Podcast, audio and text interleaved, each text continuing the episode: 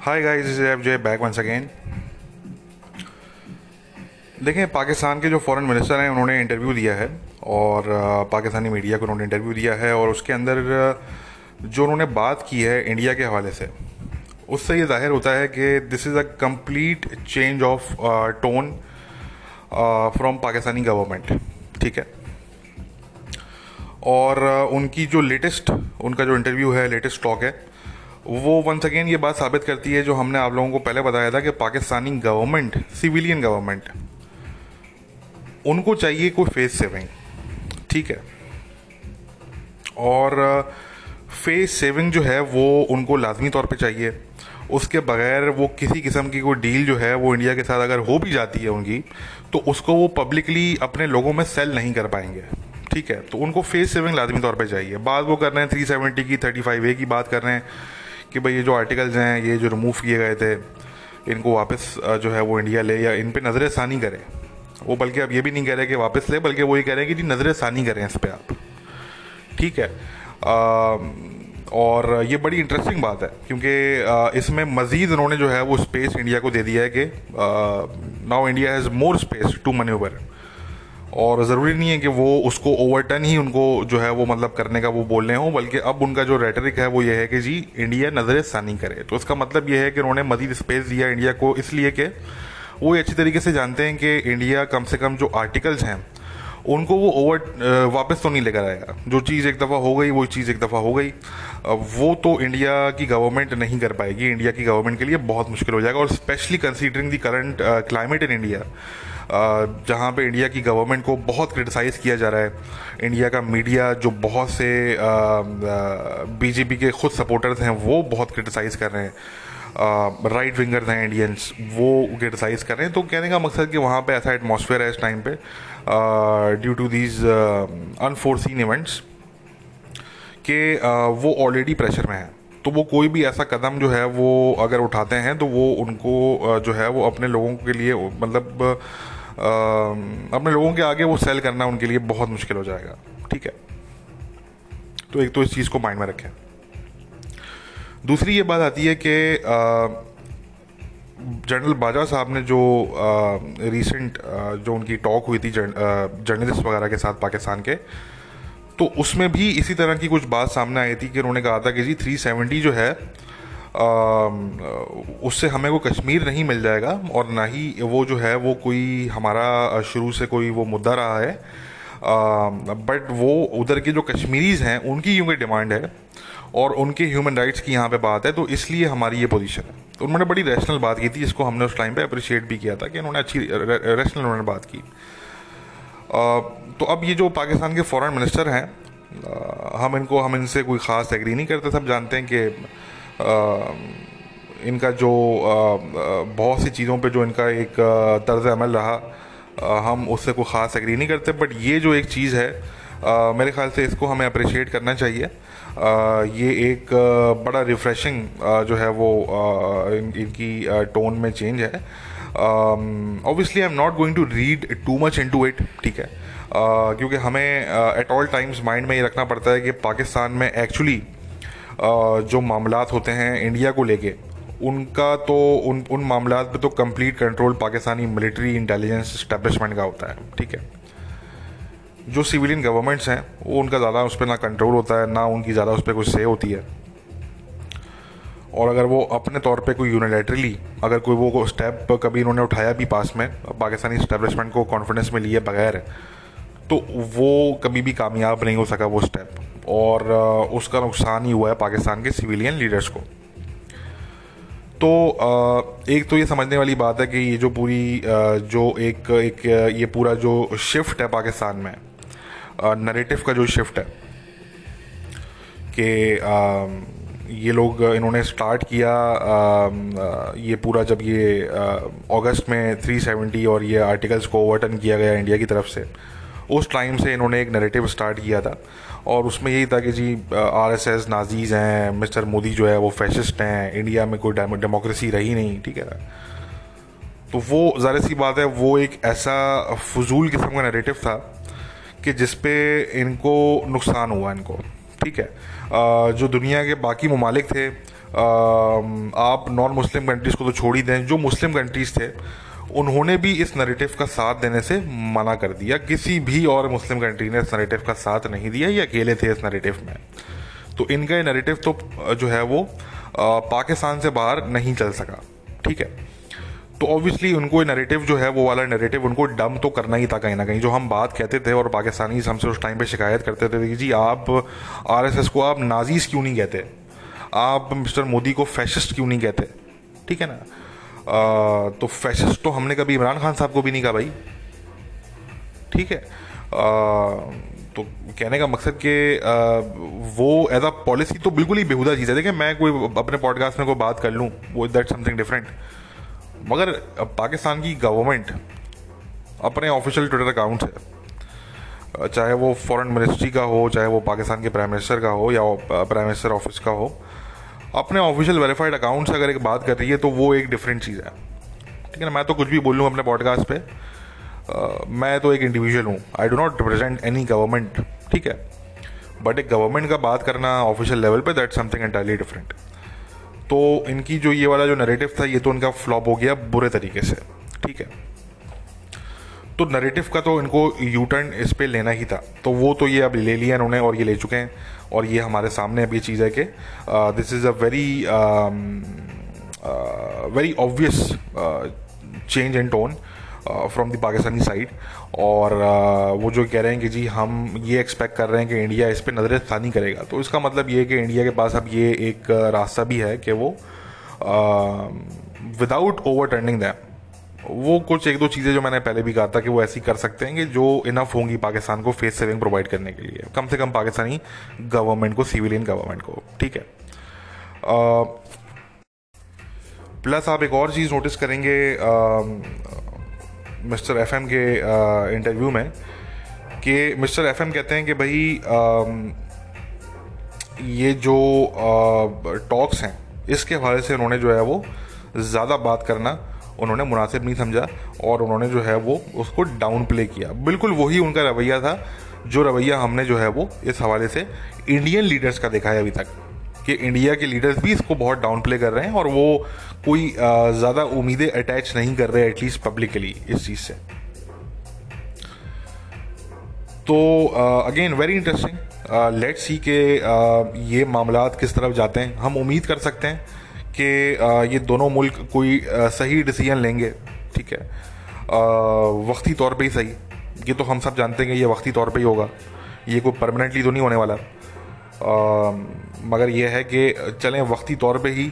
अगर ये आ, कोई सही डिसीज़न ले लेते हैं आ, अपने लोगों के लिए कश्मीरियों के लिए देखें मुझे इस टाइम पे जो मुझे जो ज़्यादा मेरा जो कंसर्न है वो कश्मीरी लोग हैं। मैं ये समझता हूँ कि जो भी इनके दरमियान डील हो रही है, होने वाली है, बातचीत चल रही है, जो भी तमाम मामला हैं मेरा ख्याल है कि इसमें दोनों साइड्स को कश्मीरीज को नहीं भूलना चाहिए। अब देखिए, पाकिस्तान का तो ये सिनेरियो है कि पाकिस्तानी जो गवर्नमेंट है, वो तो नरेटिव की हद तक तो वो कश्मीरियों की बड़ी बात करते हैं वो, ठीक है? मगर बिहाइंड क्लोज डोर्स उनके मामला कुछ और होते हैं, ठीक है? तो हम यहाँ बात कर रहे हैं कि जेन्यनली जो कश्मीरीज हैं specially on on the Indian side तो उनको आ, मैं उम्मीद करता हूँ कि उसमें जो है वो इस पूरे मामले में उन लोगों को नहीं भूला जाएगा। और ये दोनों जो मुल्क हैं इनकी जो सरकारें हैं ये कम से कम ये भी माइंड में रखेंगी कि कश्मीर के जो लोग हैं जब तक उनके लिए आप लाइफ नॉर्मलाइज नहीं करेंगे तब तक आपस में आप चाहे कितनी भी डील्स कर लें बट इंडिया को एक प्रॉब्लम कश्मीर में हमेशा रहेगा ठीक है? तो उसके लिए ज़रूरी है कि आपने जो वहाँ पे जो एक आ, एक एक जो बिल्कुल सफोकेशन का जो एक माहौल है उसको आपने वहाँ पे ख़त्म करना है। और वो ज़ाहिर वो अचानक से तो होगा नहीं वो एकदम से रातों रात तो होगा नहीं। उसके लिए टाइम चाहिए आपको उसके लिए काफ़ी काम करना है आपने। एक आपने उसके लिए शॉर्ट टर्म पॉलिसी बनानी है एक आपने उसके लिए लॉन्ग टर्म पॉलिसी बनानी है। और ये ऑब्वियसली इंडिया की बात कर रहा हूँ इंडिया ने करना है ये। बट क्योंकि ये दोनों जो मुल्क हैं अब ये डील करने की बात अगर ये आ, सोच रहे हैं कहीं और ये अगर कोशिश कर रहे हैं आ, तो मैं समझता हूँ कि उस डील में कुछ कश्मीरीज के लिए भी अगर हो नॉट फॉर पोलिटिकल रीजंस इसलिए नहीं कि आपके पास पाकिस्तानी अवाम को कुछ दिखाने के लिए आ जाए नहीं। Nobody cares what Pakistani अवाम थिंग्स अबाउट कश्मीरीज बारे में ठीक है ना?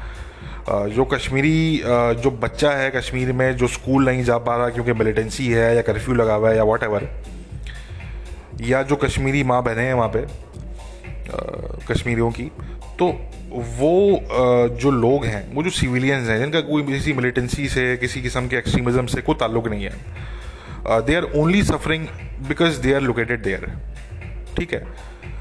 तो मैं समझता हूँ कि उनके लिए भी जो है वो कोई चीज़ ऐसी होनी चाहिए आ, कि वो कम से कम जो उनकी एक लाइफ जो उनकी बिल्कुल स्टैंड स्टिल हुई हुई है वो नॉर्मलाइज हो जाए वो री नॉर्मलाइज हो जाए ठीक है? आ, और मैंने कहा कि ये अगर यू नो इसके लिए आपको एक पॉलिसी चाहिए इसके लिए आपको विल चाहिए सबसे बड़ी बात। और ये इसके लिए सबसे ज़रूरी चीज़ ये है कि जो वहाँ पे एक तो जो मिलिटेंसी अगर कोई पाकिस्तान प्रमोट कर रहा है तो वो बंद कर दे। दूसरा दोनों पाकिस्तान और इंडिया मिल के फिर कश्मीरी जो मिलिटेंट्स हैं उनको फिर डिसबैंड करें। जो मिलिटेंट ग्रुप्स हैं उनको डिसबैंड करें और उनको जो है वो आ, जो भी है ऑपरेशंस करने या डिसबैंड करना है जो भी जिस तरीके से भी करना है। क्योंकि देखें जो हमने बात की थी कि इंडिया भी एक्सपेक्ट करेगा पाकिस्तान से कुछ वो ऐसी फेस सेविंग प्रोवाइड नहीं कर देंगे। वो भी फिर पाकिस्तान से कुछ एक्सपेक्ट करेंगे उनकी भी कुछ डिमांड्स होंगी फिर। ठीक है ना? और पाकिस्तान के जो फॉरेन मिनिस्टर हैं, वो ऑलरेडी ये बात कर रहे हैं कि जी, हमें कहीं बीच में हमें मिलना है। You know we have to meet at the centre somewhere हमारा एक पर्सपेक्टिव है इंडिया का एक पर्सपेक्टिव है, हमें कोई बीच का रास्ता निकालना है। वो बिल्कुल सही बात कर रहे हैं वो। ऐसे ही हो सकता यानी कि यही पॉसिबिलिटी है, ऐसा ही हो सकता है। यही एक ऐसी चीज़ है कि जिसके थ्रू जो है, वो मामला बेहतर तौर पे हल हो सकते हैं। ठीक है? तो ये जो बीच का रास्ता है इसके अंदर फिर मेरे ख्याल से इंपॉर्टेंट बात ये होगी दोनों मुल्कों के लिए कि वो कुछ कश्मीरीज को भी कुछ डिलीवर करें। Not for political reasons again but genuinely क्योंकि कश्मीरीज डिज़र्व दैट वो उन्होंने बहुत जो है वो खून खराबा देखा उन्होंने, और बहुत उनको मसले मसाइल उनको लास्ट थर्टी ईयर्स में उनको फेस करने पड़े। तो मैं समझता हूँ, अगर कोई दोनों मुल्कों के दरमियान डील होनी है तो कुछ किसी लेवल पे उसका फ़ायदा कश्मीरीज को भी होना चाहिए। ठीक है? बट अगेन पाकिस्तान से ज़्यादा ये बात समझने की इंडिया के लिए है।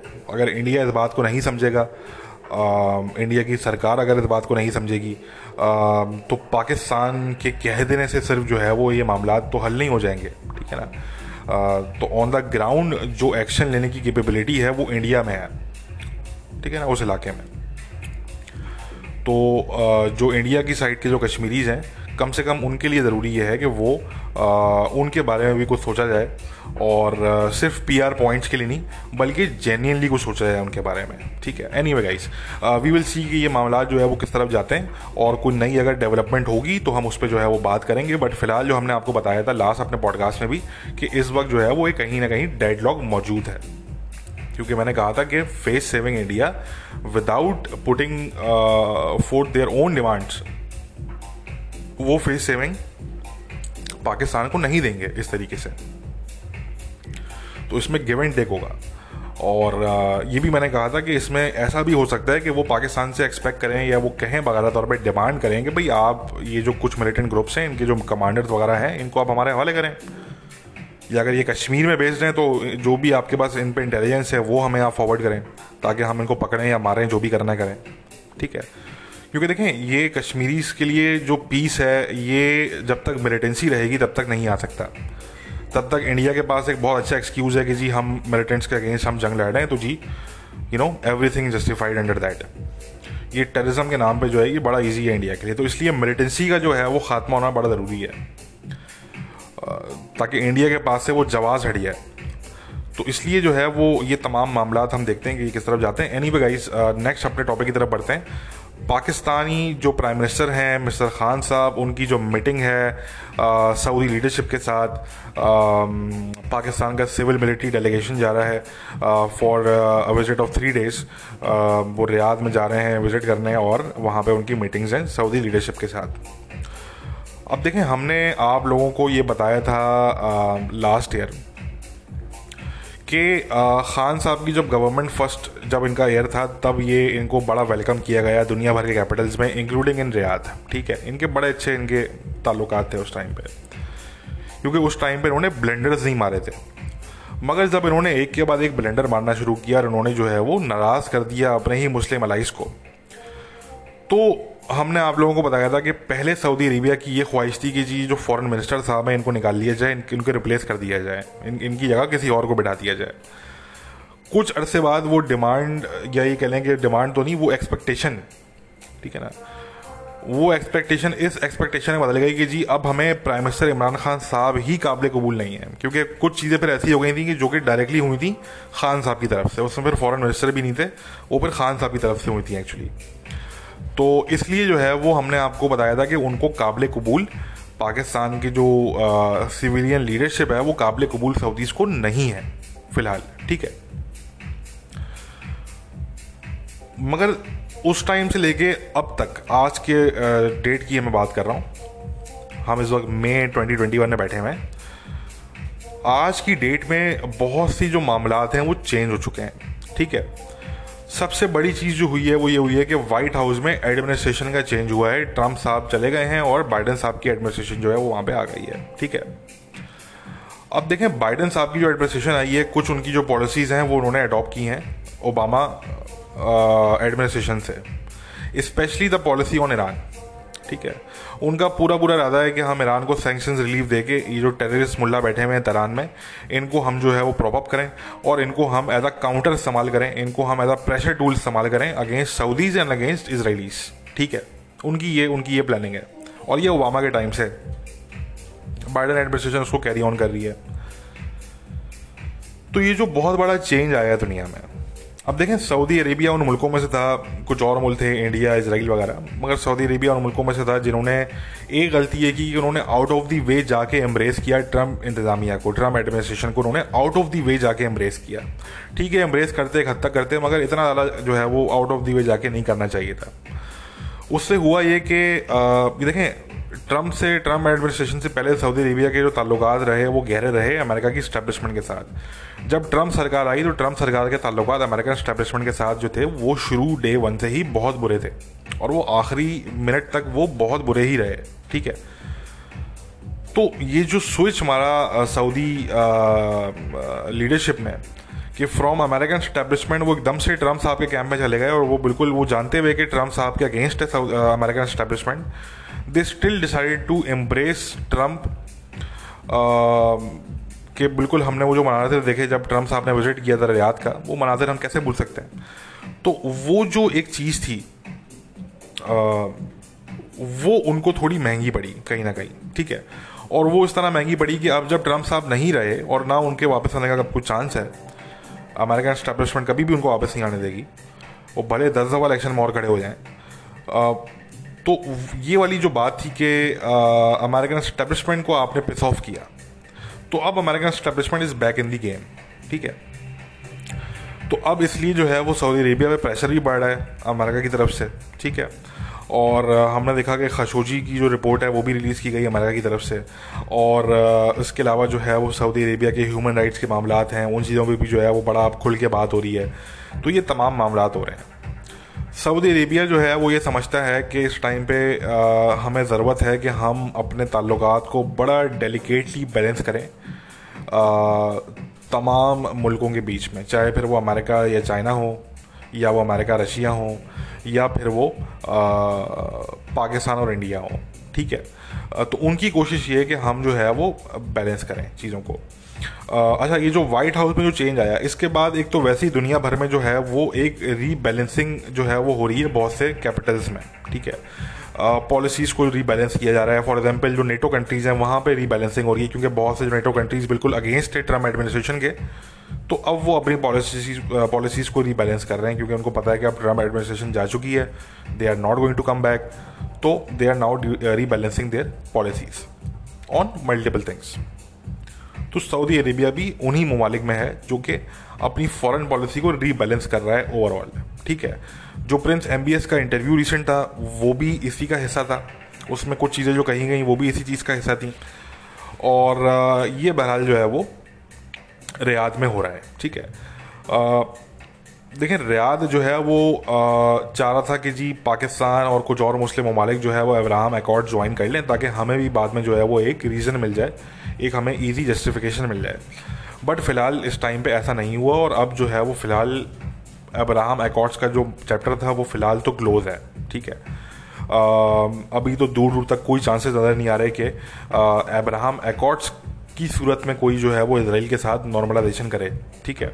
इंक्लूडिंग सऊदीज़ हाँ ये बिल्कुल मुमकिन है कि वो बायलेटरली विदाउट इन्वॉल्विंग अमेरिकन कोई इस तरह की चीज़ हो जाए, वो एक मुमकिन में से है बट अमेरिका जो है वो इसको अपोज करेगा। और स्टिल अमेरिका की पूरी जो अमेरिका की सरकार है वाइट हाउस में, उनकी पूरी कोशिश है कि हम किसी तरीके से अब्राहम एकॉर्ड्स को बुलडोज कर दें, इसको हम किसी तरीके से डिस्ट्रॉय कर दें, ठीक है? क्योंकि अगर ये अब्राहम एकॉर्ड्स हो गए तो वो अपने वेपन्स किसको बेचेंगे भाई? अगर मिडिल ईस्ट में पीस हो जाता है तो who are you going to sell your weapons to ठीक है तो वो बहुत बहुत से मामला होते हैं, बड़े बड़े इंटरेस्ट होते हैं, ये बड़ी कॉम्प्लिकेटेड चीज़ें होती हैं। Without going in too much detail मैं सिर्फ़ इतना कहूँ कि ये जो रीबैलेंसिंग हो रही है तो हमने देखा कि ईरान के साथ सऊदी अरेबिया के डायरेक्ट टॉक्स हो रहे हैं, ठीक है। जो मल्टीपल सोर्सेज कंफर्म कर चुकी हैं, काफ़ी सऊदी सोर्सेज भी कंफर्म कर चुकी हैं। ये टॉक्स हो रहे हैं किसी ना किसी लेवल पे। सो फार सऊदी अरेबिया ने इन टॉक्स को डाउन प्ले किया है, ठीक है। वो कोई ज़्यादा ज़रूरत से ज़्यादा कोई उम्मीदें अटैच नहीं करना चाह रहे उनसे। और ये ध्यान में रखें कि सऊदी अरेबिया का इस टाइम पे जो मेन मुद्दा है टॉक्स में वो है यमन ठीक है? बाकी भी और उनके मुद्दे हैं, वो वो वो सेकेंडरी इशूज़ हैं। इस टाइम पे जो मोस्ट अर्जेंट इशू है उनके लिए the most critical issue for them right now is Yemen war ठीक है? तो अब देखना ये कि यमन वॉर पे क्या उनकी कोई डील हो पाती है ईरान से? कोई अंडरस्टैंडिंग हो पाती है या नहीं हो पाती? ठीक है? तो ये बहरहाल मामला चल रहे हैं। इसी तरीके से जो रीबैलेंसिंग हो रही है, इसी का हिस्सा जो है, वो फिर पाकिस्तान भी है कहीं ना कहीं। जो हमने लास्ट ईयर आपको बताया था कि पाकिस्तान की जो सिविलियन जो क़्यादत है लीडरशिप है, वो काबिल कबूल सऊदी अरेबिया को फ़िलहाल नहीं है। वो चीज़ अब कहीं ना कहीं जो है, वो चेंज हो गई है। ठीक है? ये अब हम आपको हम बता देते हैं। आई डोंट नो कि पाकिस्तानी मीडिया में इसको उस तरीके से रिपोर्ट किया गया नहीं किया गया आई एम प्रीटी श्योर कि नहीं किया गया होगा। बट इसको आप ब्रेकिंग न्यूज़ समझें कुछ भी समझें भाई। ये मैं आपको बता देता हूँ कि वो जो बात थी कि जी हमें काबिल कबूल नहीं है इमरान खान साहब की लीडरशिप वो अब चेंज हो गई है। ठीक है? आ, और उन्होंने डिसाइड किया है सऊदीज़ ने कि हम खान साहब की गवर्नमेंट को हम गवर्नमेंट कहना मुनासिब नहीं होगा खान साहब की लीडरशिप क्योंकि खान साहब और उनका क्लोज सर्कल यहाँ पे मेन डिस्कशन का जो हिस्सा है वो वो है। यहाँ पे हम गवर्नमेंट की बात नहीं कर रहे हैं ना यहाँ पे हम कोई ख़ास तौर पे हम कोई पीटीआई की बात कर रहे हैं। ठीक है? यहाँ हम खान साहब की बात कर रहे हैं उनका जो क्लोज सर्कल है जो टॉप के उनके लोग हैं उनकी हम बात कर रहे हैं स्पेशली द फॉरेन मिनिस्टर तो वो सिचुएशन अब चेंज हो गई है कि जो रीबैलेंसिंग हो रही है सऊदीज़ की तरफ़ से उसमें उन्होंने अब ये डिसाइड किया है आ, कि हम एक सेकेंड चांस देके देखते हैं ठीक है? ये डिसाइड करने में पाकिस्तानी मिलिट्री का एक बहुत बड़ा रोल है। ठीक है आप लोगों को याद होगा कि रिसेंटली जो है वो पाकिस्तान ने अपना एम्बेसडर जो है वो चेंज किया और एक रिटायर्ड फौजी को उन्होंने जो है वो एम्बेसडर लगाया ठीक है?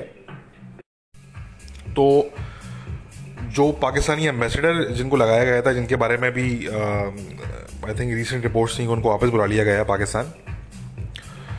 तो आ, ये ध्यान में रखें कि उनको भी जो लगाया गया था वो इसी वजह से लगाया गया था क्योंकि पाकिस्तानी मिलिट्री की तरफ़ से ये मैसेज कन्वे किया जा रहा था रियाद को कि please give the government a second chance ठीक है? और इस दफ़ा हम इसमें जो है वो इन्वॉल्व रहेंगे और हम इंटरवीन करेंगे अगर कहीं पर ज़रूरत पड़ेगी और हम मेक श्योर sure करेंगे कि मामला जो है वो बिगाड़ की तरफ़ ना जाएँ किसी भी हवाले से, ठीक है? यही वजह थी कि एक रिटायर्ड फौजी को जो है वो तैनात किया गया एम्बेसडर के तौर पे। और यही वजह है कि आपने देखा कि जो पाकिस्तान के आर्मी चीफ साहब हैं, जनरल बाजवा साहब, उन्होंने मीटिंग की है प्रिंस एमबीएस के साथ। क्राउन प्रिंस एमबीएस के साथ उन्होंने मीटिंग की है बरियाद में। वन ऑन वन मीटिंग हुई है उनकी। और, ये यहाँ पे बहुत इंपॉर्टेंट बात है कि ये मीटिंग हुई है मिस्टर खान साहब के विज़िट से बिल्कुल पहले। ठीक है? सवाल ये पैदा होता है कि ये मीटिंग खान साहब के विज़िट के साथ यानी कि हो सकती थी। मगर ये पहले हुई। तो इसकी एक बहुत बड़ी वजह यह है, क्योंकि हमने आपको बताया कि पाकिस्तानी मिलिट्री का इसमें बहुत बड़ा रोल है। To convince the Saudis to give Khan government a second chance ठीक है? तो ये मीटिंग और अगेन ये सिर्फ़ अकलौती ऐसी वज, ये वजह नहीं है और भी बहुत सी वजूहत हैं कि पहले बाजवा साहब ने मीटिंग की और फिर खान साहब जा रहे हैं। But this is this is one of the main reasons ठीक है? One of the multiple main reasons तो जनरल बाजवा साहब ने प्रिंस एमबीएस के साथ मीटिंग की। ध्यान में रखिए कि प्रिंस एम से मिलने जब लास्ट टाइम जनरल बाजवा साहब गए थे तो उनकी बड़ी इंसल्ट हुई थी। प्रिंस एम ने उनसे मिलने से मना कर दिया था। और जनरल बाजवा साहब ने वहाँ पे स्टे किया मल्टीपल डेज़ और फिर वो वापस पाकिस्तान चले गए। मगर प्रिंस एम से उनकी मीटिंग नहीं हो सकी, ठीक है? उस टाइम पे पाकिस्तानी जो नेशनलिस्ट कुछ थे, उन्होंने डिसइंफॉर्मेशन फैलाई थी कि जी मीटिंग तो खुफिया तौर पे हो गई थी पब्लिकली डिस्क्लोज नहीं किया गया। तो हमने आप लोगों को उस टाइम बताया था कि ये बिल्कुल फजूल बात है, ऐसा कुछ भी नहीं है। मीटिंग वाकई में नहीं हुई, ठीक है? और वो वाकई में नाराज़गी थी सऊदीज की तरफ़ से। वो नाराज़गी अब काफ़ी हद तक दूर हो गई है। मसलिहत के तहत, ठीक है? क्योंकि again national interest are everything for almost every country except maybe Pakistan ठीक है ना? सऊदीज़ के लिए उनके नेशनल इंटरेस्ट जो है वो सुप्रीम है। तो उन्होंने रियलाइज़ ये किया कि हम अपनी फॉरेन पॉलिसी को वैसे ही रीबैलेंस कर रहे हैं। और दूसरी तरफ़ पाकिस्तानी मिलिट्री उनको बार बार एश्योरेंसेस प्रोवाइड कर रही थी कि जी, आप बेफिक्र हो जाएँ, आप सेकंड चांस देके देखें, इस दफ़ा कोई प्रॉब्लम नहीं होगा। तो they decided to finally do that ठीक है? And they decided to go for it तो इसलिए जो है वो जनरल बाजवा साहब ने मीटिंग की है। अब ऑब्वियसली उसमें और भी कुछ चीज़ें डिस्कस हुई हैं। हमारी इन्फॉर्मेशन के हिसाब से उसमें कहीं ना कहीं यमन भी डिस्कस हुआ है बाय द वे और कहीं ना कहीं उसमें जो है वो जो पाकिस्तानी और जो सऊदी आर्मीज़ हैं, इनके दरमियान जो कोऑपरेशन है, उसको इंक्रीज़ करने की बात भी हुई है किसी ना किसी लेवल पे। ठीक है? ये भी हमारी इन्फॉर्मेशन में है। कि देखें, ये ध्यान में रखें कि ऑलरेडी पाकिस्तान और सऊदी आर्मीज के बड़े क्लोज टाइज हैं, बहुत बहुत लंबे टाइम से ठीक है? तो इसमें तो कोई नई बात है नहीं। मगर ये जो डिफेंस कोऑपरेशन सिक्योरिटी कोऑपरेशन की जिस वक्त मैं जो बात यहाँ पे इस वक्त मैं कर रहा हूँ, ये हो रही है to wrap up the war in Yemen basically ठीक है? अगेन ये हमारी इन्फॉर्मेशन के हिसाब से कोई इसको कंफर्म करे डिनाई करे I don't care I am going to stake on whatever I said ठीक है? तो ये जो यमन की वॉर है, जो मैंने आप लोगों को बताया कि ईरान के साथ भी सऊदी अरेबिया के जो टॉक चल रहे हैं, उनमें भी जो मेन मुद्दा कंसर्न सऊदीज़ का है, वो यमन वॉर है। ठीक है? बाकी उनके मुद्दे हैं, वो वो सेकेंडरी कंसर्न है फ़िलहाल। जो अर्जेंट कंसर्न है, वो यमन है। Because they want to wrap up the war in Yemen you already जो है, वो निकल चुका है। बड़ी चलाकी के साथ निकल गए वो, सऊदीज़ को अकेला छोड़ के, यमन में। अब सऊदीज़ के लिए बड़ा इंपॉर्टेंट है कि वो किसी तरीके से इसको रैप अप करें इस चैप्टर को, क्योंकि इंटरनेशनल प्रेशर बढ़ता जा रहा है सऊदी अरेबिया पे, ठीक है? और वो अफोर्ड भी नहीं कर सकते मजीद इससे ज़्यादा। वो एक हद तक वो उन्होंने, वो कर सकते थे, उन्होंने किया बट अब वो इससे ज़्यादा अफोर्ड नहीं कर सकते वो, इसको कंटिन्यू करना इसलिए उन्होंने पीस ऑफ़र भी दिया था हौतीज़ को, जो उन्होंने रिजेक्ट कर दिया हौतीज़ ने। But Saudis really want to genuinely resolve that conflict ठीक है? अब मैं ये बिल्कुल नहीं कह रहा कि उन्होंने को पाकिस्तान से कोई ये, वो डील करने जा रहे हैं कि जी पाकिस्तान अपनी को आर्मी भेजेगा यमन में। मैं ये भी नहीं कह रहा, ठीक है? हालाँकि they would obviously want that उनके लिए ऐसा अच्छी क्या बात होगी? बट मैं समझता हूँ कि पाकिस्तानी आर्मी के लिए शायद ये करना थोड़ा मुश्किल हो, मगर हो भी सकता है। कहीं ना कहीं थोड़ी फार फेस्ट पॉसिबिलिटी है बट पॉसिबिलिटी तो है, ठीक है? But still it is it is it is somewhat far fetched at this point ठीक है? मोस्ट लाइकली जो मैं यहाँ पे बात कर रहा हूँ यमन वॉर को रैपअप करने की तो पाकिस्तान उसमें अपनी आर्मी को ऑन द ग्राउंड डिप्लॉय करने के अलावा भी कोई रोल प्ले जो है वो कर सकता है। ठीक है ना? ये ये भी पॉसिबल है कि और भी कोई रोल निकल सकता है पाकिस्तानी आर्मी के लिए। तो आ, ये एक चीज़ है आ, जो कि मतलब ये एक और चीज़ है जो मैंने पहली चीज़ आपसे डिस्कस की कि अश्योरेंसेस देनी है पाकिस्तानी आर्मी चीफ ने। देनी है, दे रहे हैं, दे चुके हैं कि let's give the Pakistani civilian government a second chance और रियाज इस पर एग्री भी करिए और सेकेंड चीज़ एक ये है कि यमन वॉर रैपअप होनी है, उसमें कोई ना कोई पाकिस्तान का रोल जो है वो सऊदीज चाहते हैं। क्योंकि उनको इस टाइम पे एलाइज की ज़रूरत है यमन वॉर में। अब मैंने कहा कि पाकिस्तानी आर्मी के लिए अपनी फोर्सेस कम से कम ऑन ड्यूटी फोर्सेस को भेजना तो ज़रा मुश्किल होगा मेरे ख्याल से। मगर यह है कि there are some other ways कि वो सऊदीज़ की हेल्प कर सकते हैं और मेरे ख्याल से करनी भी चाहिए उनको, ठीक है? करनी भी चाहिए उनको। और तो ये मामला हैं।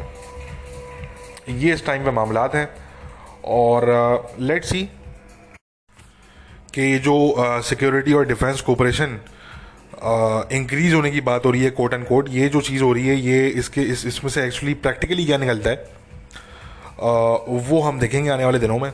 वो हमारे सामने क्लियर हो जाएँगी चीज़ें कि आया कि इस पर कोई अंडरस्टैंडिंग हो पाती है between Riyadh and between Islamabad या नहीं ठीक है? या बल्कि ये कह लेंगे between Riyadh and between Pindi ठीक है ना? तो ये हमें देखना है बट मैंने जो बात की कि रीबैलेंसिंग हो रही है तो ये तमाम चीज़ें रीबैलेंसिंग का हिस्सा है ठीक है? जो सऊदी अरेबिया है, उन्होंने ये रियलाइज़ किया है कि हमें अब बहुत ज़रूरी है हमारे लिए कि हम एक बैलेंस्ड पॉलिसी जो है वो लेके चलें। अमेरिका के साथ भी ना बिगाड़ें, चाइना के साथ भी रखें अच्छे, रशिया के साथ भी रखें, ठीक है। ईरान से भी अगर मसलियत के तहत बात करनी पड़ी है तो करें, मसला नहीं है। और अगर पाकिस्तानी गवर्नमेंट सिविलियन गवर्नमेंट को एक सेकेंड चांस देना पड़ता है तो चलें, देखे, देख लेते हैं। कम से कम अश्योरिटी इस टाइम पर पाकिस्तानी मिलिट्री की तरफ़ से आ रही है। और जहन में रखें कि हमेशा से पाकिस्तानी इस्टेब्लिशमेंट के साथ ही जो है वो डायरेक्ट इंटरेक्शन रहे सऊदी लीडरशिप का। उन्होंने हमेशा प्रेफर ये किया है कि वो डायरेक्टली पाकिस्तानी इस्टेब्लिशमेंट और स्पेशली पाकिस्तानी जो मिलिट्री और इंटेलिजेंस जो जो जो ये दो वो हैं ऑर्गेनाइजेशन है आईएसआई और पाकिस्तानी आर्मी स्पेशली इनके साथ। सऊदी अरेबिया की एक बहुत यानी कि क्लोज जो है वो वर्किंग रिलेशनशिप उनका रहा है। तो कहने का मकसद कि वो तो हमेशा से यही प्रीफर करते हैं ठीक है?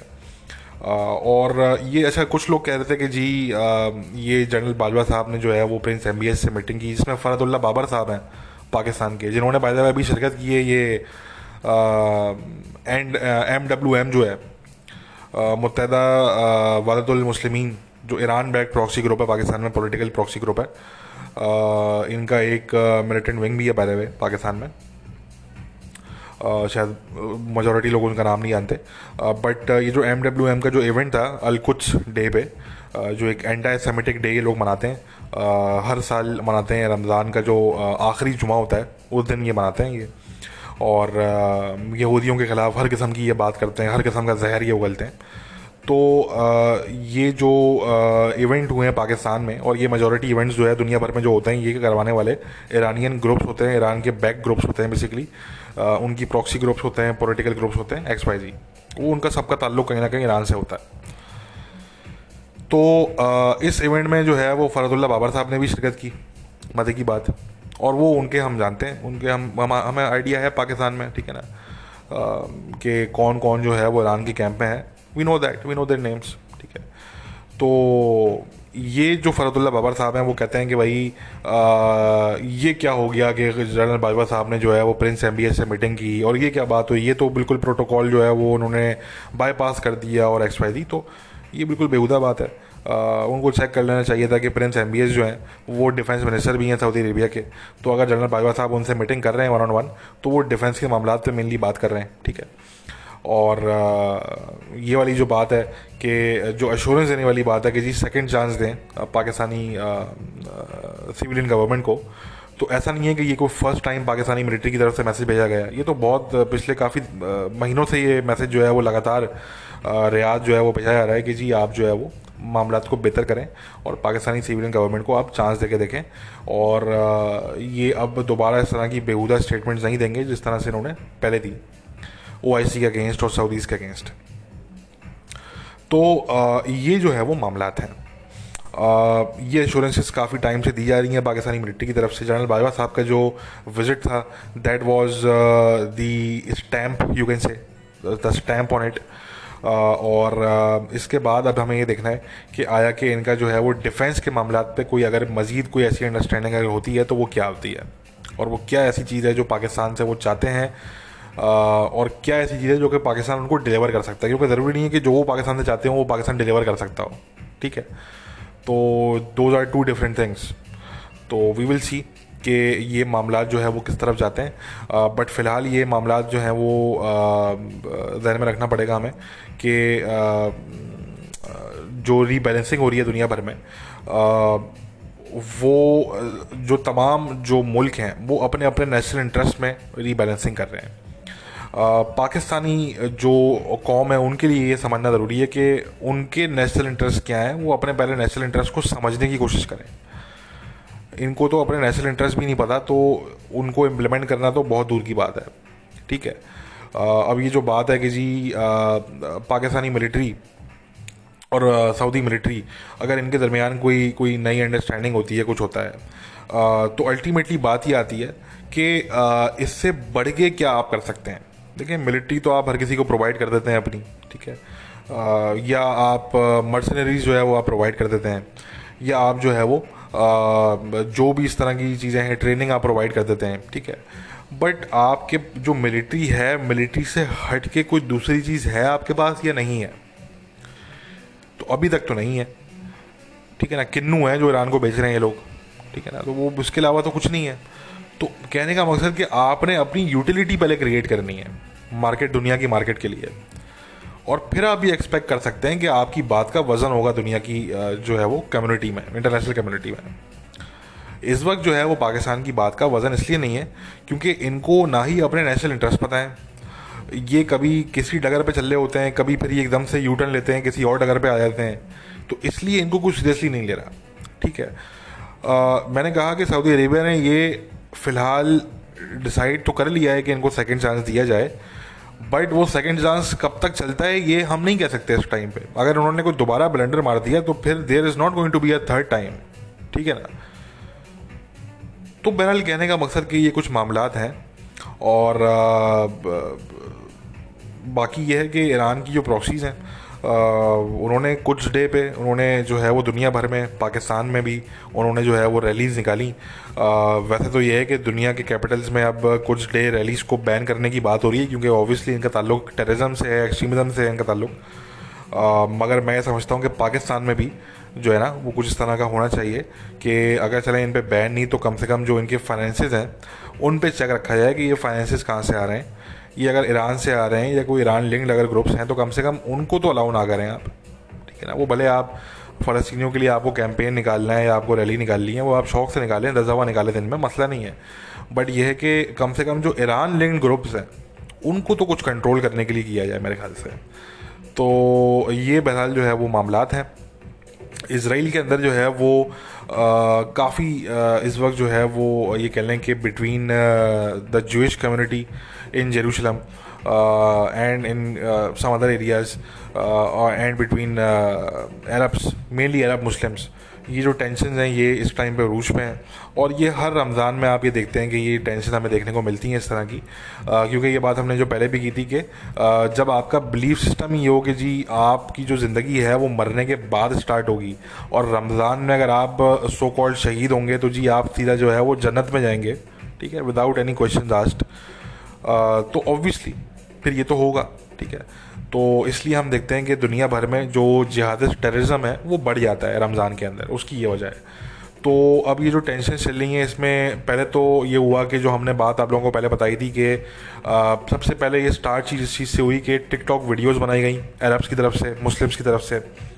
आ, उन टिकटॉक वीडियोस में जो है वो यहूदी जो अल्ट्रा ऑर्थोडॉक्स यहूदी हैं ये वो अल्ट्रा ऑर्थोडॉक्स यहूदी हैं बाय द वे जो कि इसराइल मतलब इनमें से सब तो नहीं, मगर इनमें से a very huge number of them वो इसराइल को मानते ही नहीं है, वो इसराइल की गवर्नमेंट को मानते ही नहीं है, वो आईडीएफ को मानते ही नहीं है। वो कहते हैं, जी this government this state is too secular for us हमें तो स्टेट चाहिए तोरा के हिसाब से, ठीक है ना? तो हम इस सेकुलर स्टेट को नहीं मानते, हम सेकुलर आर्मी को नहीं मानते. तो ये वो अल्ट्रा ऑर्थोडॉक्स कम्युनिटी है, जो कि फंडामेंटलिस्ट हैं जूश कम्युनिटी के।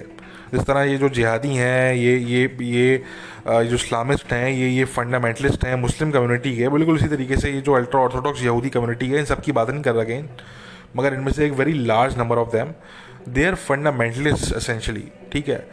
तो uh, कहने का मकसद कि दे आर नॉट लिबरल्स और एनीथिंग ठीक है ना? तो uh, उनकी जो है वो उनके ख़िलाफ़ अब्यूज़िव वीडियोस बना के अपलोड की गई टिकटॉक पे। जिसमें दिखाया जा रहा है कि जी उनके कम्युनिटी मेंबर्स को जो है वो जो कोई अकेला दिख जाता है गली में तो उनको पकड़ के मार रहे हैं और उनको जो है वो अब्यूज़ का निशाना बना रहे हैं और वो टिकटॉक वीडियो अपलोड करके लोगों को दिखा रहे हैं टिकटॉक पर तो इस चीज़ से ये मामला स्टार्ट हुआ, फिर एक रिएक्शन आया अल्ट्रा ऑर्थोडॉक्स यूज़ कम्युनिटी की तरफ़ से वो रिएक्शन आया तो उसके बाद ये सिचुएशन दंगे फसाद में जो है वो बदल गई। फिर डमेस्कस गेट पे जो है वो इसराइली सिक्योरिटी फोर्सेस ने बैरियर्स लगा दिए बैरिकेड्स लगा दिए फॉर सिक्योरिटी रीजंस और फिर उसकी, उसको एज एन एक्सक्यूज़ यूज़ करते हुए जो है वो मज़ीद वायलेंस कैरी आउट किया गया अरब्स की तरफ़ से पैलेस्टीनियंस की तरफ़ से। उसमें गज़ा के जो जिहादी ग्रुप्स थे वो भी कूद गए। जो फ़लस्तनी अथॉरिटी थी, जो कोई मौका नहीं आने देती, वो भी कूद गई। और उनको अच्छा वाला मिल गया कि जी देखें क्योंकि ये दंगे फसाद चल रहे हैं और ये तमाम बातें हो रही हैं तो जी इसलिए हम जो है वो इलेक्शन हमने पोस्टपोन कर दिया है। ठीक है ना? उनको बड़ा अच्छा बहाना मिल गया। तो वो इलेक्शन तो वैसे भी उन्होंने नहीं करवाना था, उनका कोई इरादा था ही नहीं शुरू से। तो इनको कोई बहाना मिल गया ये। और फिर फ़लस्तनी जो अथॉरिटी है, जो महमूद अब्बास है, उन्होंने इसको जो है वो मज़ीद भड़काव भी, इसको जो है वो मज़ीद बढ़ावा भी दिया। इसको मज़ीद बढ़ाया इसको। ठीक है? इंसाइट किया मज़ीद वायलेंस कि जी जाओ, निकलो बाहर, यहूदियों के ख़िलाफ़, सहूनियों के ख़िलाफ़ जो है वो जाके जिहाद करो, ये करो, वो करो। तो ये जो है, ये इस तरीके से ये मामला स्टार्ट हुआ। अब जो लेटेस्ट सिचुएशन है वो ये है कि जो शेख जर्रा का जो एक, ये इलाका है, यहाँ पे जो है वो प्रॉपर्टी डिस्प्यूट चल रहा है, ठीक है? पहली बात तो ध्यान में रखें कि ये प्रॉपर्टी डिस्प्यूट है between civilians on both sides मतलब फ़लस्तनी और जो जूश कुछ जो सिविलियंस हैं उनके दरमियान ये डिस्प्यूट है इसमें इसराइली गवर्नमेंट जो है वो डायरेक्टली इसकी पार्टी नहीं है इसमें ठीक है? आ, मैंने लिंक भी शेयर किया था वो बड़ा अच्छा लिंक है वो जाके मैं रिकमेंड करूँगा कि लोग पढ़ें कि शेख जर्रा जो है उसकी उसकी क्या हिस्ट्री है ठीक है? उसको जाके रीड करें उसको समझें जाके। उसकी शॉर्ट में आपको बस मैं इतना बता दूँ कि उसकी हिस्ट्री ये है कि वो इलाका यहूदियों का था ठीक है? यहूदियों के बाद जो है वो उनको जब निकाला गया वहाँ से उन पे उनके इलाकों पे जो है वो कब्ज़े किए गए अरब्स की तरफ़ से। जब ये तमाम वॉर का ये बुरा सिलसिला था नाइनटीन फोर्टी एट और यानी कि 1948 में भी उसके बाद भी और उससे पहले भी जो पूरा वायलेंस कैरी आउट किया गया उस रीजन में आ, तो वो जो पूरा सिलसिला था तो उसके अंदर ये जो यानी कि जो इस पे यानी कि जिनकी कस्टडी में था ये इलाका वो लोग चेंज हो गए। ठीक है ना वो ओरिजिनली वो जूश इनहेबिटेंट्स थे वो उसके बाद जो है वो अरब्स बेसिकली वहाँ पे uh, जो है वो uh, कुछ सेटल हुए। अब जो इसराइल के कोर्ट ने जो डिसीज़न पास किया है वो उन्होंने ऑब्वियसली उसी बेसिस पे डिसीज़न पास किया फैक्ट्स की बेसिस पे कि भाई ये इलाका जिसका ओरिजिनली था वो उसको दे दिया जाए। ठीक है? तो वो जो प्रॉपर्टीज़ थी कुछ वहाँ की, और ये पूरे इलाके की बात नहीं है, उस इलाके में कुछ ख़ास प्रॉपर्टीज़ हैं, इनकी बात हो रही है यहाँ पे। तो उन प्रॉपर्टीज़ को खाली करवाने का इसराइली गवर्नमेंट ने ऑर्डर दे दिया ऑब्वियसली अब ये चीज़ अगर कहीं और दुनिया में हुई होती तो इस पर ना कोई न्यूज़ बनी होती, ना इस पर कोई ब्रेकिंग न्यूज़ बनी होती, ना इस पर कोई इंटरनेशनल मीडिया खास बोल रहा होता, ना इस पर कोई मुसलमान मीडिया बोल रहा होता, ठीक है? अभी रिसेंटली टर्की में जो है वो मस्जिद में जो है वो उन्होंने फौजियों को भेज दिया, और इस्लामिस्ट जो थे उनको अरेस्ट किया, वहाँ पे टर्किश फोर्सेस ने। किसी एक मुस्लिम कंट्री की तरफ़ से कोई स्टेटमेंट नहीं है। अगर यही चीज़ इसराइली गवर्नमेंट करती कि अपनी फ़ौज को वो भेज देती किसी मस्जिद में, ठीक है ना, अपनी अपना आई के सोल्जर्स को भेजे थे तो फिर आप देखते कि ये एक हफ़्ते तक क्या क्या मातम चल रहा होता मुस्लिम दुनिया में। ठीक है ना, कि हाय मर गए, हाय जुल्म हो गया। ये विक्टम मोड कार्ड ये लोग प्ले करते हैं हर वक्त बैठ के, सुबह से लेकर शाम तक। कोई और काम इनका है नहीं। यही काम करते हैं ये लोग। रिस्पॉन्सिबिलिटी नहीं लेते अपने एक्शंस की। ये अगले को ब्लेम करते हैं सिर्फ़। तो कहने का मकसद कि जो शेख जर्रा का एरिया है, उसका ये मामला है कि वो प्रॉपर्टी डिस्प्यूट है बिटवीन प्राइवेट ग्रुप्स और वो डिसीज़न आया इसराइली कोर्ट की तरफ़ से और अब वहाँ पे वो खाली करवा रहे हैं वहाँ पे वो, ठीक है? तो इसको लेके जो है वो अब यही चीज़ मैंने कहा ना कि किसी और मुल्क में होती है किसी और मुल्क में अगर कोई किसी प्रॉपर्टी पे कोई लीगली कब्जा कर ले, चाहे वो कोई भी हो, वो खाली करवाने का कोई कोई इतना बड़ा इशू नहीं होता। वो खाली करवाती है गवर्नमेंट और वहाँ पे जो भी उसके लीगल जो ओनर्स होते हैं, उनको वो प्रॉपर्टी हैंड ओवर कर दी जाती है। ना उस पर कोई नेशनल कैंपेन चलते हैं, ना उस पर कोई इंटरनेशनल मीडिया को खास जो है वो कवरेज करता है। मतलब वो कंसर्न ही नहीं होता, वो एक अंदरूनी मामला होता है मुल्कों का। मगर यहाँ पे क्योंकि एक ऐसा सिचुएशन एक क्रिएट कर दी गई है कि वो अब अगर कोई इसराइली जो है, वो अगर कोई यानी कि वो बिल्कुल उन्होंने सही डिसीज़न पास किया, कि भाई जो प्रॉपर्टीज़ हैं वो उन्हीं के पास जानी चाहिए, जिनकी ओरिजिनली थी वो। ठीक है ना? तो वो अब जो है वो आ, ये मातम चल रहा है। फ़लस्तनी ग्रुप्स की तरफ़ से और जो उनके अलाइज हैं मुस्लिम दुनिया में और ये जो वेस्ट में बेस्ड जो लेफ्टिस्ट हैं ठीक है ना? कि जी ये ज़्यादती हो रही है जुल्म हो रहा है ये हो रहा है वो हो रहा है ठीक है ना? तो ये बहरहाल जो है वो करंट सिचुएशन है इसकी। ये बहरहाल ये तमाम चीज़ें पहले भी होती रही हैं ये आगे भी होती रहेंगी। ये असल इशू नहीं है। कि उनको अगर कुछ प्रॉपर्टीज़ से निकाला जा रहा है that is not the real issue settlements बनाई जा रही हैं that is not the real issue ठीक है? uh, या वहाँ पे ऑक्यूपेशन है वेस्ट बैंक में that is not the real issue ठीक है? The real issue is Palestinian slash Muslim ठीक है? बड़ा केयरफुल मैं यहाँ पे वर्ड्स इस्तेमाल कर रहा हूँ क्योंकि यहाँ पे सिर्फ़ पैलेस्टीनियंस की बात नहीं है यहाँ पे उनको उकसाने वाले जो मुस्लिम कम्युनिटी के लोग हैं दुनिया भर में वो भी शामिल हैं। जो मुस्लिम गवर्नमेंट्स हैं पाकिस्तान टाइप की ये अर्दोगान की जो रिजीम है ये जो ईरान में जो टेररिस्ट मुल्ला बैठे हुए हैं, ये इस तरह की जो गवर्नमेंट्स हैं, और पास में जो फिर कुछ अरब गवर्नमेंट्स रही हैं सऊदी अरेबिया की आप बात कर लें, पास गवर्नमेंट्स की इनकी, ठीक है ना? तो ये ये इन सबका इसमें जो है वो हाथ रहा है, बराबर से। और कुछ तो ऐसे हैं जो आज भी लगे हुए हैं, ईरान हो गया, पाकिस्तान हो गया, ये आज भी लगे हुए हैं इस चक्कर में। तो जो मेन प्रॉब्लम है that is the Palestinian slash Muslim refusal to live side by side in peace with a Jewish state called Israel that is the main problem ये वो मेन प्रॉब्लम है जिसे एड्रेस करने की ज़रूरत है। ये वो मेन प्रॉब्लम है जिसकी वजह से 1948 में इन्होंने जंग जो है वो इम्पोज की इसराइल पे। इसराइल बनने के एक दिन बाद इन्होंने इसराइल पे अटैक किया ठीक है? आ, इनको लग रहा था कि हम सब मिलकर अटैक करेंगे तो इसराइल हार जाएगा ऐसा नहीं हुआ। आ, इनको मुँह की खानी पड़ी और बार बार इनको मुँह की खानी पड़ी ठीक है? इनमें से बहुत से मुल्कों का दिमाग अब सेट हो चुका है। उनको समझ में आ गया कि इसराइल को हम डिफीट नहीं कर सकते। Israel is here to stay and it is better to work with Israel than to work against them it is as simple as that ठीक है? मगर कुछ और मुस्लिम ममालिक हैं इनको अभी तक समझ में ये बात नहीं आई है। ठीक है? वो उनको भी आ जाएगी इवेंचुअली इंपॉर्टेंट चीज़ ये जो मैंने कहा कि the Palestinian slash Muslim refusal to accept even a single Jewish state ठीक है? देखें ये जो पाकिस्तानी अक्सर ही कहते हैं ना कि दुनिया में दो ही मुल्क हैं जो मज़हब के नाम पे बने, एक इसराइल बना और एक जो है वो पाकिस्तान बना। ये बिल्कुल बेहुदा बात है ये। ये बिल्कुल ही बेहुदा बात है, इनको ना अपनी हिस्ट्री पता, ना इनको इसराइल की हिस्ट्री पता। ये कल के, मैं क्या बोलूँ इन लोगों को यार? इनको कुछ भी नहीं पता इन लोगों को। ये रियलाइज़ ही नहीं करते, ये कितनी बॉन्डी बातें करते हैं कभी कभी भाई इसराइल रिलीजन के नाम पे बना ही नहीं। पाकिस्तान वो मुल्क है जो कि मज़हब के नाम पे बना था एक्चुअली और वो भी, उसमें भी जो थे, वो कन्फ्यूज़न थी। जना साहब खुद कन्फ्यूज़ थे कि ये मज़हब के नाम पे मैंने बनाया है तो जी, फिर मैं ये कह रहा हूँ कि बाद में कि जी, जो हिंदूज़ हैं क्रिश्चन हैं, उनको भी इक्वल राइट्स हैं। तो भाई, उनके भी इक्वल राइट्स हैं तो मज़हब के नाम पे बनाया क्यों आपने? मतलब क्या मतलब वो भी कन्फ्यूज़ थे। जना साहब भी आखिर वक्त तक कन्फ्यूज़न के शिकार थे। उनके भी माइंड में क्लैरिटी नहीं थी कि ये पाकिस्तान जो है, वो एक्चुअली ये आगे किस किस फॉर्म में ये सामने आएगा। और यही वजह है कि पूरी की पूरी कॉम आज कन्फ्यूज़ है। जब फाउंडर ही कन्फ्यूज़ थे तो फिर ऑब्वियस सी बात है कि कौम भी कन्फ्यूज़ ही होगी ना। तो पाकिस्तान बना था मज़हब के नाम पे इसराइल मज़हब के नाम पे नहीं बना। इसराइल बना था एक कम्युनिटी के लिए। जो जब इसराइल बना तो उस टाइम पे मेजोरिटी जो यहूदी थे उस टाइम पे, वो तो यहूदियत पे बिलीव ही नहीं करते थे भाई। वो तो सारे एथियस्ट और ये कम्युनिस्ट और ये एग्नोस्टिक थे सारे ये। मार्सिस वगैरह थे ये। ये तो बहुत बाद में जब पे जंगें इम्पोज की गई और वो ज़रा जब आप एक कम्युनिटी पे जंग के बाद जंग इम्पोज करोगे तो वो फिर नेशनलिज्म की तरफ़ भी जाएँगे, फिर वो मजहबी भी ज़्यादा जो है वो होंगे, ठीक है ना? वो फिर इंसान आइडियोलॉजी की तरफ़ जाता है। फिर इंसान ऑटोमेटिकली ये इंसान की नेचर है कि इंसान फिर जो है वो ज़्यादा आइडियोलॉजिकल हो जाता है उस टाइम पर डिफ़िकल्ट टाइम्स में। इसलिए आप देखते हैं कि जो गरीब ममालिक हैं दुनिया में, वहाँ पर रिलीजन जो है वो मेजॉरिटी में है।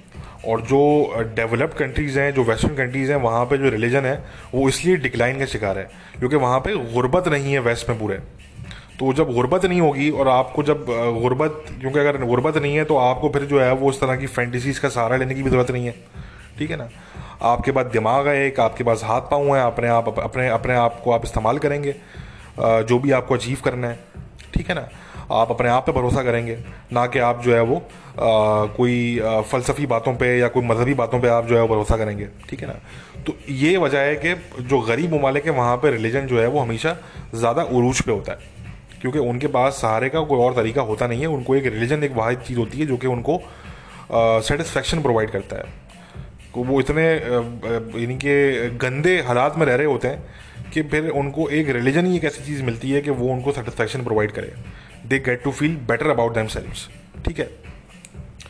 तो अगेन इसराइल जो है, वो मज़हब के नाम पे बिल्कुल भी नहीं बना। ये लोग जिनकी भी गलत फहमी है, वो अपनी गलत फहमी दूर करें, ठीक है? कोई मज़हब के नाम पे नहीं बना इसराइल वो बना यहूदी कम्युनिटी के लिए और वो भी बना इसलिए क्योंकि उन पर इतना जुल्म किया गया। ठीक है ना? वो एक कम्युनिटी पे आपने इतना जुल्म किया सबने मिलकर जुल्म किया सबने अपने अपनी बारी उसमें ली और अपना अपना उन्होंने हिस्सा डाला लोगों ने। तो अल्टीमेटली फिर जब इसराइल बन गया तो उसके बाद ये हुआ कि उन्होंने ये तय कर लिया कि अब इसराइल बन चुका है, अब हम किसी और पे रिलाई नहीं करेंगे अपने डिफेंस के लिए। अब हम खुद अपने आप को डिफेंड करेंगे, चाहे उसके लिए हमें कुछ भी करना पड़े। ठीक है ना? तो 1948 में जब मुस्लिम दुनिया ने उन पर जंग इम्पोज की और वो जंग जीत गए तो वो उम्मीद ये कर रहे थे कि भाई ये जंग क्योंकि हम जीत गए हैं तो कोई पीस डील होगी, कोई कोई अंडरस्टैंडिंग होगी और हम आगे बढ़ेंगे। मगर ऐसा नहीं हुआ। वो जंग के बाद जंग जंग के बाद जंग कॉन्फ्लिक्ट आफ्टर आफ्टर कॉन्फ्लिक्ट ठीक है ना? तो अब सिनेरियो ये है कि ऑक्यूपेशन भी है। लोग हमसे कहते हैं कि यार आप ऑक्यूपेशन में बात नहीं करते। मैं तो मानता हूँ ऑक्यूपेशन है भाई वेस्ट बैंक में। गजा में नहीं है, मगर वेस्ट बैंक में है, बिल्कुल है। ठीक है? बट प्रॉब्लम यह है कि हमें ये देखना पड़ेगा कि वो क्यों है। ठीक है? इसराइलीज ओरिजिनली जो थे देवर मोरली राइट ठीक है? And as far as I am concern they are still morally right क्योंकि आपने उनको, आप उस पॉइंट पर उनको लेकर आ गए। पहले तो ध्यान में रखें कि जो दो कौमें, लड़ने वाली कौमें, इनके इनके जो बिलीफ सिस्टम्स हैं, वो बिल्कुल डिफरेंट हैं। यहूदी कौम कहती है कि जी, हम जो है, वो दुनिया में हमने जो है, वो तरक्की करनी है, हमने जो है, वो जी साइंस में और मेडिसिन में और हमने जो है, वो इन चीज़ों में हमने काम करना है। जो उनके सामने जिहादी खड़े हैं, वो कहते हैं, जी, हमारी ज़िंदगी तो स्टार्ट ही मरने के बाद होती है। तो सबसे बड़ी तो ये चीज़ है कि क्लैश ऑफ़ आइडियोलॉजी बहुत बड़ा है इनका, ठीक है? और दूसरी ये चीज़ है कि ये जो भी ऑक्यूपेशन है सेटलमेंट्स हैं, तमाम मामला हैं, मैंने कहा कि they are not the primary concern ठीक है? They are a consequence they are not the reason the main reason behind the conflict is Palestinian slash Muslim refusal to accept Jewish state that can exist side by side with a Palestinian state और यही वजह है कि जब इन्होंने इतनी offers Israel की reject की पास्ट में, पिछले सत्तर साल में पीस ऑफर्स तो अब इसराइल जो है, वो अब इस मूड में नहीं है कि अब वो मजीद जो है ना, वो इस चीज़ को बर्दाश्त करें। वो कहते हैं, ठीक है, आपने अगर पीस डील नहीं करनी, आपको पैलेस्टीनियन स्टेट नहीं चाहिए तो ठीक है। फिर हमें अगर ऑक्यूपेशन भी करनी पड़ेगी, हमें अगर जो है वो कुछ इस तरह के काम भी करने पड़ेंगे, जो हमारे अपने नज़रिए में डिस्ट्रेसफुल हैं, हम खुद वो नहीं करना चाहते, हम खुद अपने दिल को मार के, खुद अपने ज़मीर को मार के हमें वो काम करने पड़ते हैं, क्योंकि वो आपने मजबूर किया हमें करने के लिए। या तो हम आपको अलाउ कर दें कि आप दंदनाते फिरें, जिस यहूदी को आप देखें, आप मारने चलते फिरते, या तो हम ये अलाउ कर दें आपको, वरना हमारे पास दूसरा ऑप्शन ये है कि हम अपने लोगों को प्रोटेक्ट करें and we stop caring about you ठीक है। तो जो फ़लस्तीनी हैं, जो इसराइली सिटीज़न नहीं है, वो जो इस बुरे हाल में है, उनको ये सवाल अपने लीडर से करना पड़ेगा, अपने पास के प्रेजेंट के लीडर से करना पड़ेगा कि आपने हमारे लिए क्या किया। सिवाय जंगे करने के, जो आप हारते गए, आपने उसके अलावा क्या किया। ठीक है? तो मैंने बता दिया कि मेन जो यहाँ पे मसला है, वो ये है कि आप जब तक इस बात को तस्लीम नहीं कर लेते कि Israel is here to stay और इसराइल के बगैर ये जो कहानी है कि जी हम you know from the river to the sea वाली जो कहानी है तो ये इस चीज़ को जब तक आप रिजेक्ट नहीं कर देते और आप ये एक्सेप्ट नहीं कर लेते कि Israel is here to stay and you have to exist alongside Israel Israel ठीक है ना? You have to coexist with them तब तक ये मामला जो है वो आई एम सॉरी टू से ये हल नहीं होंगे और इसी तरह की तरह के जो ट्रबलिंग इमेजेस हैं, वो हमें देखने को मिलते रहेंगे उस रीजन से। ज़ाहिर कोई अच्छी बात तो नहीं है। अगर क्लैशेज हो रहे हैं वायलेंस हो रहा है, यहूदियों के बीच में, मुसलमानों के बीच में कोई अच्छी बात नहीं है। ठीक है ना? मगर हमें अगेन हमें कॉन्टेक्स्ट में देखना है चीज़ों को। हमें ये देखना है कि वायलेंस क्यों हो रहा है? ये नौबत यहाँ तक क्यों, कैसे आई? How did Israelis actually end up becoming the villains उनका तो जो कॉज था, जो उनकी पोजीशन थी, वो मोरली राइट right उनकी पोजीशन थी। 1948 में जो था, वो पूरा लेफ़्ट विंग वेस्ट के अंदर जो था, वो इसराइल के साथ था। ठीक है? The leftist were with Israelis और वो एक काफ़ी अरसे तक लेफ़्ट जो है, वो इसराइल के साथ रहा, इसराइल के फेवर में रहा। तो उनकी जो पोजीशन थी, वो वो मोरली करेक्ट थी। And they were on the right pathway मगर आज अगर उनको ऑक्यूपेशन करनी पड़ रही है, और अगर वो उनको ऐसे काम करने पड़ रहे हैं अपने एनिमी के साथ कि जो कि उनके खुद की नज़र में डिस्टेसफुल है। मगर मजबूरी है उनकी कि वो या तो अपने लोगों की जान बचाएँ, अपने लोगों को प्रोटेक्ट करें। चाहे फिर वो यहूदी हों, चाहे वो मुसलमान हों, जो भी इसराइल के सिटीजन हैं, उनको प्रोटेक्ट करें। या फिर वो जो है, वो उनको अलाउ कर देंगे जी, आप दंदनाते घूमें, आपने जो करना है आप करें। ठीक है ना? हम हम बैरियर्स भी गिरा देंगे, हम हम चेक पॉइंट्स भी हम हटा देंगे, हम हम सब कुछ हम हटा हटा हटा जो है वो हटा देंगे। आपका आपकी मर्ज़ी है, आप रॉकेट मारें गदा से, आप आप कुछ भी करते फिरें, उसके कॉन्सिक्वेंसेज नहीं होंगे। तो ये तो मुमकिन नहीं है, ठीक है? तो इसलिए ये समझने की बात यह है कि जब तक ये मुस्लिम ममालिक जो बड़ी बात होती है कुछ डे पे कि जी ऑक्यूपेशन है और फ़लस्तनी राइट्स हैं और ये हैं कभी इन मुस्लिम ममालिक की स्टेटमेंट्स में कभी आप ये आपने नहीं देखा होगा कि वो पैलेस्टीनियन लीडर से सवाल करें कि यार आपने क्या किया? What have you done for Palestinians ये हमेशा इसराइल को ब्लेम कर रहे होते हैं। क्योंकि इन लोग, ये खुद नंगे हैं, ये सब के सब। इनके पास खुद अपनी पब्लिक को शो करने के लिए कुछ नहीं है, इनके मुल्क तबाह बर्बादी के शिकार हैं। सीरिया से लेकर पाकिस्तान तक। ठीक है ना? न्यूक्लियर वेपन्स भी हैं इनके जो है वो जो एक ही मुस्लिम कंट्री है दुनिया का पाकिस्तान। न्यूक्लियर वेपन्स होने के बावजूद उनकी इज़्ज़त नहीं है। ना उनकी गवर्नमेंट की ना आवाम की दुनिया में।